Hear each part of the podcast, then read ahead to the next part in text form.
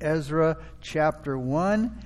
Ezra chapter 1 as we begin a new book of the Old Testament.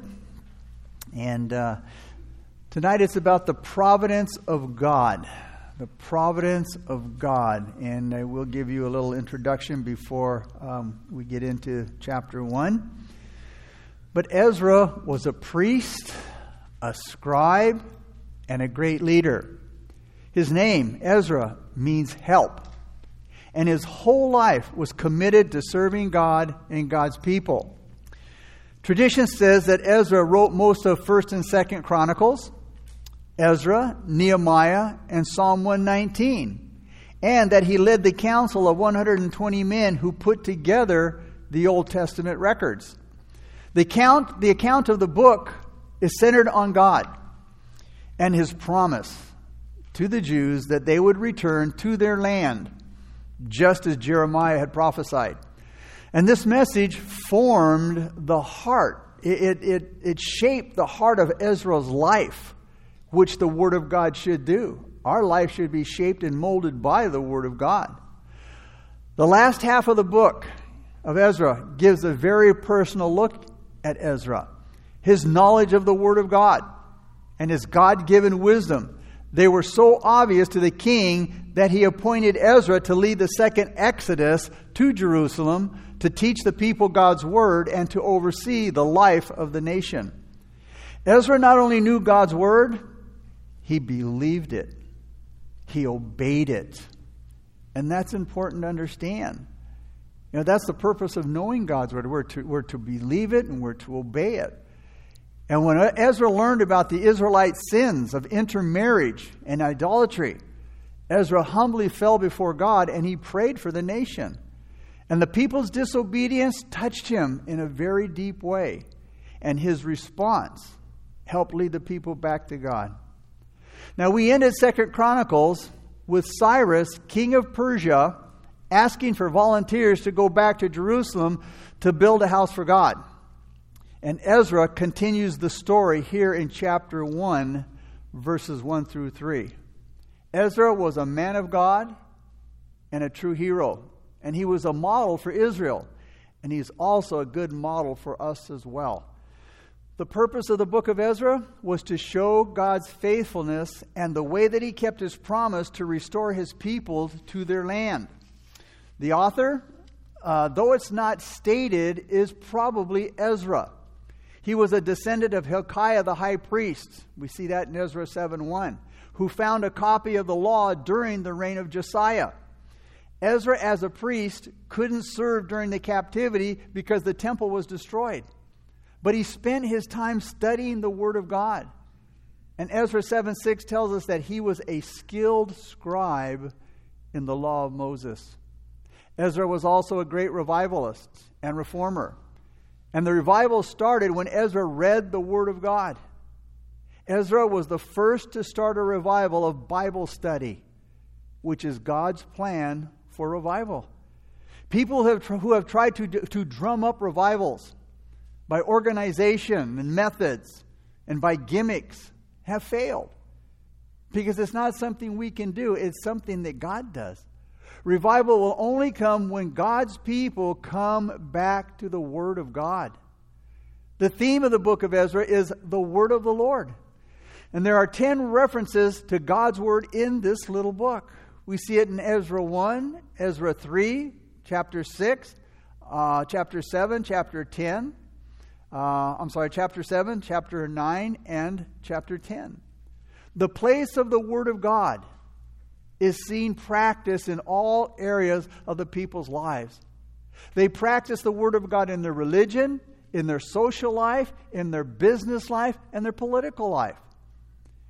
And you don't separate the spiritual from the secular. The spiritual life, our life with Christ, I mean, it, it is to go into all areas of our life. And the key to this book is found in Ezra chapter 9, verse 4, and Ezra chapter 10, verse 3, where it says, They trembled at the words of the God of Israel. We, get a, we have to get back to trembling at the words of God, reverencing the Word of God, respecting the Word of God. In the book of Ezra, there are two main divisions There's the return of the captives from Babylon, led by Zerubbabel in chapters 1 through 6. About 50,000 returned. Then there's the return led by Ezra in chapters 7 through 10, and about 2,000 people followed Ezra. So let's begin now with chapter 1, verse 1.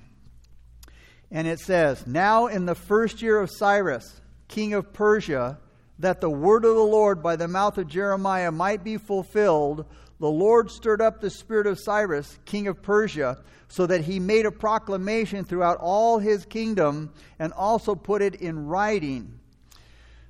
So the subject here in verse 1 is Cyrus's order for restoring the temple. And Ezra puts an emphasis on the word of God, notice in verse 1, right away. Cyrus was one of the most well informed rulers of the old world. He was a subject of prophecy, he was prophesied about. He was named before he was born. Almost 200 years before he became a king of Persia, he was prophesied about. Isaiah 44 28 says, When I say of Cyrus, He is my shepherd, he will certainly do as I say. He will command rebuild Israel, and he will say, Restore the temple. God's word. The next prophecy, Isaiah 45 1, goes on to say, This is what the Lord says to Cyrus, his anointed one, whose right hand he will empower.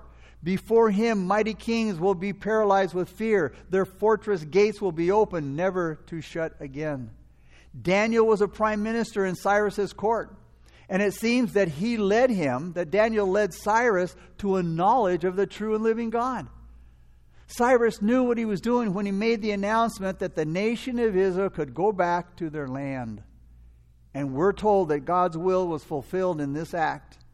This is a prophecy fulfilled. It was during uh, Cyrus's reign that Daniel gave some of his greatest prophecies, including the 70 weeks of Daniel, prophecy about Israel. At least a quarter of the Bible, when it was first written, was prophetic. And a large part of it has already been fulfilled. Ezra here, chapter 1, verse 1, is one of those parts of Scripture that has been fulfilled.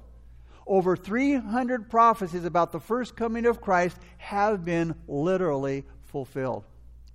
For example, the birth of Christ was predicted in the Old Testament, and four things were said in connection with it. First, that he would be born in Bethlehem. Micah chapter 5, verse 2. Second, that he would be called a Nazarene. Judges chapter 3, verse 5. Third, he was called to uh, he was called out of Egypt, Hosea 11:1. 1. And fourth, there would be a weeping in Ramah, a little town near Jerusalem, in Jeremiah 31:15. Matthew takes all of these prophecies and puts all of these pieces together and he gives us the Christmas story. Matthew chapter 2 is all about fulfilled prophecy. Ezra 1 1 here is also fulfilled prophecy. And the 70 years of captivity were over. The order of Cyrus was given, and the children of Israel could now go back to their land, but very few went back. But in all of this, what we see is the sovereignty of God, the hand of God in all of this. Today we see good and we see evil. We see acts of kindness and we see senseless violence. We see wars, we see heartache, we see suffering, and the list goes on. But you see, behind all of these things is the hand of God. God is pulling the strings, God is calling the shots. The glorious sovereignty of God here is what we see. And in it, we see the providence of God that it controls all things. Verse 1 says, The Lord stirred up the spirit of Cyrus. Notice that. The Lord stirred Cyrus up. God has a plan. And by his spirit, God's plan comes to pass. Proverbs 21 1 tells us the king's heart is in the hand of the Lord like the rivers of water. He turns it wherever he wishes. And when Solomon wrote this, kings had total authority. And they were often considered to be like gods. And this proverb shows us that God and not earthly rulers have ultimate authority over the affairs of the world. Even though they might not realize it. The, most, the, the earth's most powerful kings have always been under God's control. We see that in Isaiah chapter 10, verses 5 through 8. Listen to what it says. What sorrow awaits Assyria, the rod of my anger, God says. I use it as a club to express my anger. I'm sending Assyria against a godless nation, against a people with whom I am angry. Assyria will plunder them, trampling them like dirt beneath its feet. But the king of Assyria will not understand, notice that he is my tool, my instrument, God says. His mind does not work that way. His plan is simply to destroy, to cut down nation after nation, and he will say, Each of my princes will soon be a king. Plans are useless without God's blessing. And we should always seek his blessing for everything that we do, no matter how small or how big. Proverbs 16 9 says, A man's heart plans his way, but the Lord directs his steps. Cyrus was the means or the tool, the instrument by which God moved the Persian Empire. Cyrus gave the command, and it was publicly announced. Hebrews chapter 1, verses 1 and 2 says, God, who at various times and in various ways spoke in time past, to, notice, token, uh, spoke in times past uh, to the fathers by the prophets, has in these last days spoken to us by his Son. This kind of announcement is for the multitude. Today, God speaks to the multitude through the preaching of his gospel. It was also a written decree, it was a written order. And this was for the judges. And it was also for a reference. The word of the truth of the gospel is also written to establish its assurance. We have a written copy of it. We have documented. We have it documented. Also, what follows here shows how well it was received. Just like the Exodus from, uh, uh, from Egypt, it was a, a, a, figure of the freedom of the believer in Christ from the bondage of sin, so was the return from the captivity of Babylon. And the providence of God is universal. God moves all throughout the world. God rules the world according to a great plan, to his plan. And we see this in the scripture of prophecy. We see broad plans for the future history of the world all laid out. Listen to Genesis 9 25 through 27. It says, Then he cursed the descendants of Canaan, the son of Ham, a curse on the Canaanites. May they be the lowest of servants to the descendants of Shem and Japheth. Then Noah said, May Shem be blessed by the Lord my God, and may Canaan be his servant. May God enlarge the territory of Japheth, and may he share the prosperity of Shem, and let Canaan be his servant. Notice God is, is, is providential everywhere. All of these, these verses here show us that, that he was providential everywhere. Consider the word of the Lord by the mouth of Jeremiah, verse 1 says. And then Jeremiah 25 12 says, Then it will come to pass when 70 years are completed that I will punish the king of Babylon and that nation, the land of the Chaldeans, for their iniquity, says the Lord, and I will make it a perpetual desolation.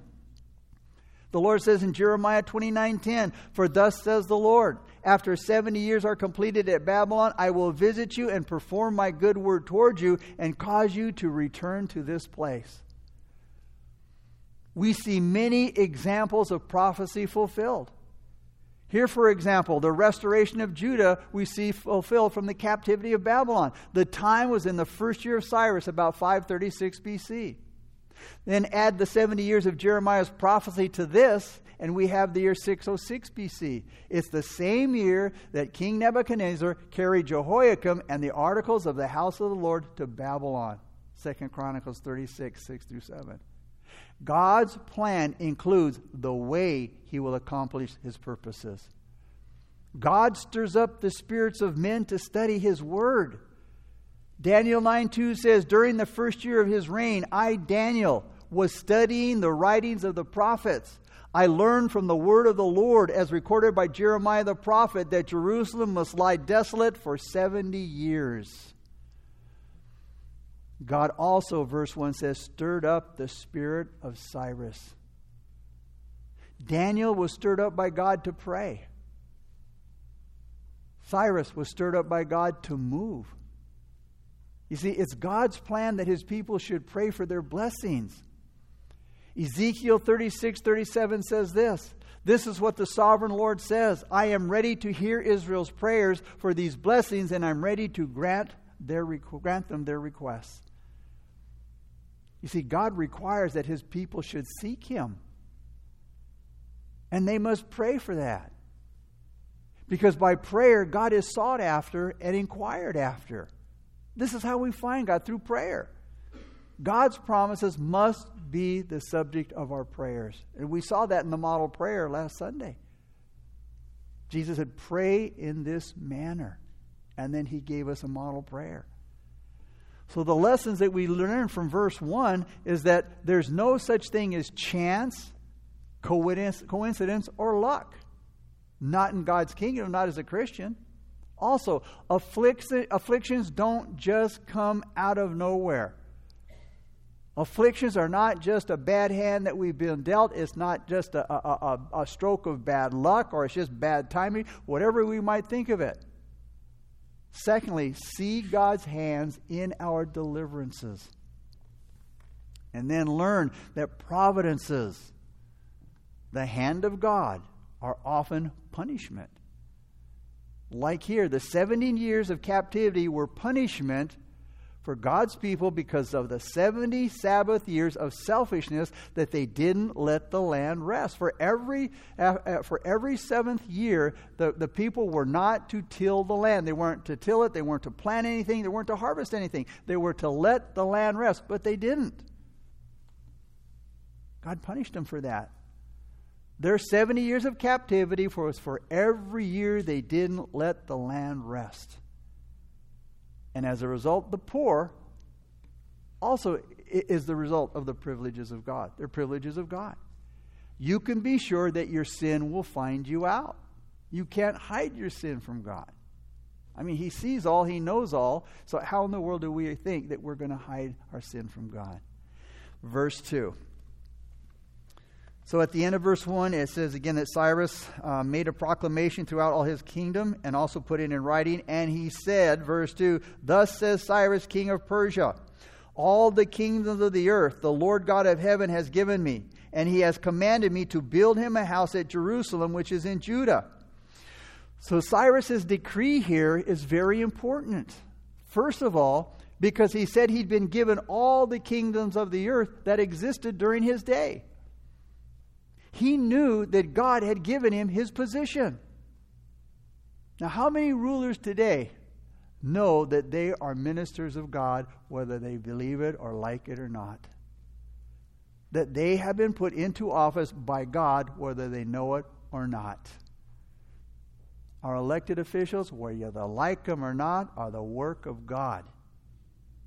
For some, for some great purpose, again, in the kingdom of God. Romans 13, 1, Paul says, For there is no authority except from God, and the authorities that exist are appointed by God. I think we saw that in the last election. Nobody expected Donald Trump to win. It was a shoe in for Hillary. No, it wasn't. God saw something different. Cyrus said that he has commanded me, God commanded me to build him a house at Jerusalem. The amazing thing is, is that Cyrus was a Gentile at this time. And apparently, Cyrus came to a knowledge of the true living God because of Daniel, through Daniel. And Cyrus now gives the okay for the Jews to go, who had been in Babylonian captivity to go back to Jerusalem. Cyrus wasn't a Jew, but God worked through him to get the Jews that had been exiled, who were in captivity, back to their homeland. And Cyrus gives the order allowing their return, and he gave them protection, he gave them money, and the temple articles that had been taken by Nebuchadnezzar. So here's the thing when you face tough situations, and you feel surrounded, and you feel outnumbered, and you feel overpowered or outdone, remember that God's power is not limited to your measly resources. He is able to use anyone to carry out his plans. Verses 3 through 4. Who is among you of all his people? May his God be with him, and let him go up to Jerusalem, which is in Judah, and build the house of the Lord God of Israel. He is God, which is in Jerusalem. And whoever is left in any place where he dwells, let the men of his place help him with silver and gold, with goods and livestock, besides the freewill offerings for the house of God, which is in Jerusalem. So God ordered Cyrus to do this. But he didn't order the people to go to Jerusalem. He gave them back, he, he gave the people the okay to go there. Those who didn't choose to go back to Jerusalem were to make an offering of gold and silver and other valuable things that would help those who were going back to carry out the order to rebuild the temple at Jerusalem. Now, you know, big projects require teamwork. With some people serving on the battle line, on the front lines, and other people giving support to those that are on the front lines. Each role that we have in the kingdom of God is necessary to get the job done. When you're asked to serve, when we're asked, we're to do it faithfully. We're to be a team member. And, no, and it doesn't matter who gets the credit. We need to do whatever needs to be done. Verses 5 through 6. Then the heads of the father's house of Judah and Benjamin and the priests and the Levites, with all whose spirits, notice God had moved, they arose to go up and build the house of the Lord, which is in Jerusalem. And all those who were around them encouraged them with articles of silver and gold, with goods and livestock, and with precious things, besides all that was willingly offered. There weren't a lot of people who went back to Jerusalem. God moved the hearts of the leaders. He moved some of the family heads. He moved the priests and he moved the Levites. And he gave them a great desire to go back to Jerusalem to rebuild the temple. But the major changes started inside the people's heart. You see, as God works on our attitudes and our beliefs and our desires, the change begins from within. These inner changes lead to faithful works for the Lord. And after 48 years of captivity, the arrogant Jewish nation was humbled. When the people's attitudes and desires changed, that's when God stopped their punishment. And he gave them another chance to go home and to try again. Paul reminds us in Philippians 2:13 it is God who works in you both to will and to do for his good pleasure. You see, doing God's will starts with your desires. Are you willing to be humble? Are you open to the opportunities God gives you to serve in His kingdom? Are you open to move as He guides and directs you at, at, at His direction? Ask God to give you the desire to follow Him more closely. So many Jews, many Jews chose to go to Jerusalem, but more chose to stay in Babylon rather than go home. You know why? The journey back to Jerusalem was hard. It was dangerous. It was expensive, and it took four months. Travel conditions were poor. Jerusalem and the surrounding countryside lay in ruins. The people who were living in that area, they weren't very friendly. And Persian records show that many Jews in captivity had accumulated a lot of wealth. So for them to pick up and go back to Jerusalem, to go back home to their homeland, meant they had to give up everything and start over. And a lot of people just couldn't do that. More like they wouldn't do it. They preferred their wealth and their comfort and their security over the sacrifice, which was the cost that God's work would require. It is a sacrifice to serve the Lord, but it's the greatest blessing. The, these peoples, people who wouldn't go back to Jerusalem to help build the temple, rebuild the temple, their priorities were out of whack. Jesus said in Mark 4 18 and 19, now, excuse me. now, these are the ones sown among thorns. They are the ones who hear the word and the cares of this world, the deceitfulness of riches, and the desires for other things entering in choke the word, and it, that is the word, becomes unfruitful. We can't learn, I'm sorry, we can't let our prosperity and our comfort and our security stop us from doing what God calls us to do. Now, it's not certain if these people are out of God's will. It's not a sure thing that, that, that these people are out of God's will. But later on, in the book of Esther, we're sure that for those who stayed in the land and did not go back to Jerusalem to rebuild the temple, it was not a good story for them. And at that time, they were definitely out of the will of God. Those who stayed helped their brethren who went back. They gave them the things that they needed to help rebuild the temple. Now, this has an application for all of us. Not everybody is called to be a missionary or a pastor or whatever else the, the, the, position might be. But just because God didn't call you to that position does not mean you're not to help and support those who did get the call, who God did call. We should support those who are faithfully serving the Lord on the front lines and back them up and encourage them with our prayers and our finances or whatever they need. In combat, it's estimated that for every soldier fighting on the front lines, there has to be 10 people behind them getting supplies to them food, clothing, medical care, ammunition. And you know, it is true in God's army today. Now, in Ezra's day, the people who didn't return, they felt a responsibility to become partners with their brothers who did go back to Jerusalem. So the group that returned were the poorer people. Those who had accumulated a lot of wealth and stuff and didn't want to go back because it was too much of a sacrifice, they stayed behind. But they supported those who went to Jerusalem. We read in verse 5, it says, The heads of the father's house of Judah and Benjamin, and the priests and the Levites. These were humble people. And the psalmist says in, in Psalm 25 9, The humble he guides in justice, and the humble he teaches his way.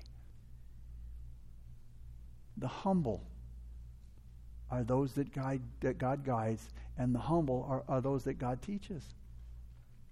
We have to be teachable and not prideful that we know it all.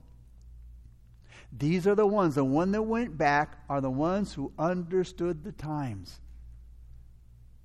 And so they went back to their land. Verses 7 and 8. King Cyrus also brought out the articles of the house of the Lord, which Nebuchadnezzar had taken from Jerusalem and put uh, in the temple of his gods. And Cyrus, king of Persia, brought them out by the hand of, of Mithredath, the treasurer, and counted them out to Sheshbazzar, the prince of Judah. Now, how, how was it that, that how, how did Cyrus get these articles of the house of the Lord back? Because you see, at the time, they were being used at Belshazzar's drunken feast the night that Babylon fell to the Medes and the Persians. Those, those vessels of God, they were being desecrated at this drunken feast. According to Daniel chapter 5, verses 2 through 4, the same night that the city of Babylon uh, was captured, the Persian kings had put away these vessels, and when Cyrus became king, they were there. And God saw to this that he brought them back. Now, these holy vessels, that is, holy in the sense that they were made and dedicated specifically for the use of God, they were given to the priests and the Levites who were returning to Jerusalem. And then we're given some details about them. Look at verses 9 through 11 as we close. This is the number of them 30 gold platters and 1,000 silver platters, 29 knives, 30 gold basins, 410 silver basins of a similar kind, and 1,000 other articles. All of the articles of gold and silver were 5,400. All of the all these Sheshbazzar, uh, Sheshbazzar took with the captives who were brought from Babylon to Jerusalem. How did Cyrus Again, get the articles again. God gave them to him. The providence of God. This is what we saw. God saw to it. In verses 9 through 11, every article of gold and silver was a witness to God's protection and God's care. The providence of God. Even though many years had passed, God got these articles back to his people. So, in this, we can be, uh, you know, we may be discouraged at times by the things that happen in our life. But you know what? We must never give up our hope in the promises that God has given us. The turning point may be just ahead. And a man wrote this. I can't remember for sure who it was, so I don't want to say it, but I remember the quote. He said, It's always too soon to quit always too soon to quit when you're when you're a Christian and you and you belong to the great and mighty God. Always too soon to quit. Father, we thank you so much for your love and your grace and your mercy. Father, we thank you for your wonderful word. Father, we thank you for your providence, Lord. We thank you for your providential workings in our life, Lord. And Father, may we learn that afflictions in our life, trials in our life, sufferings in our life don't just appear out of nowhere. They don't just drop in on us. Just out of the clear blue sky. Father, we help us to understand they're a part of a bigger plan that you have for our life, God. Help us not to be discouraged by the mysteries of your will, the mysterious will that you have for our life, God. But to know that you are a great, all knowing God, Almighty God. And you know exactly what we need, when we need, and why we need it, God. Help us to just submit to you, Lord, in all things. To know that you love us too much to do us any harm. And you're too powerful to allow anything or anyone to change your will or your purpose for our life. Maybe you're here tonight and you don't know Jesus Christ as your Lord and Savior. But God's word is spoken to you. And you realize you need to know and to trust in someone that is trustworthy. God who never lies, who never goes back on his word, who always keeps his promises to us, has said he will never leave us nor forsake us. The worship team's going to lead us in a song of worship right now. And if God has spoken to your heart and you recognize, I need Jesus Christ and I need to humble myself. I need to cast my pride aside and, and recognize that, that I can't live this life on my own. I can't guide my own life. And my resources are, are, are futile. They are few. They are helpless in the, in the trials of life. As we worship, if you want to receive Christ as your Lord and Savior, you get up out of your seat you make your way down the aisle towards the steps up front, and I'll meet you there. And when the song's over, we'll pray together a simple prayer of faith.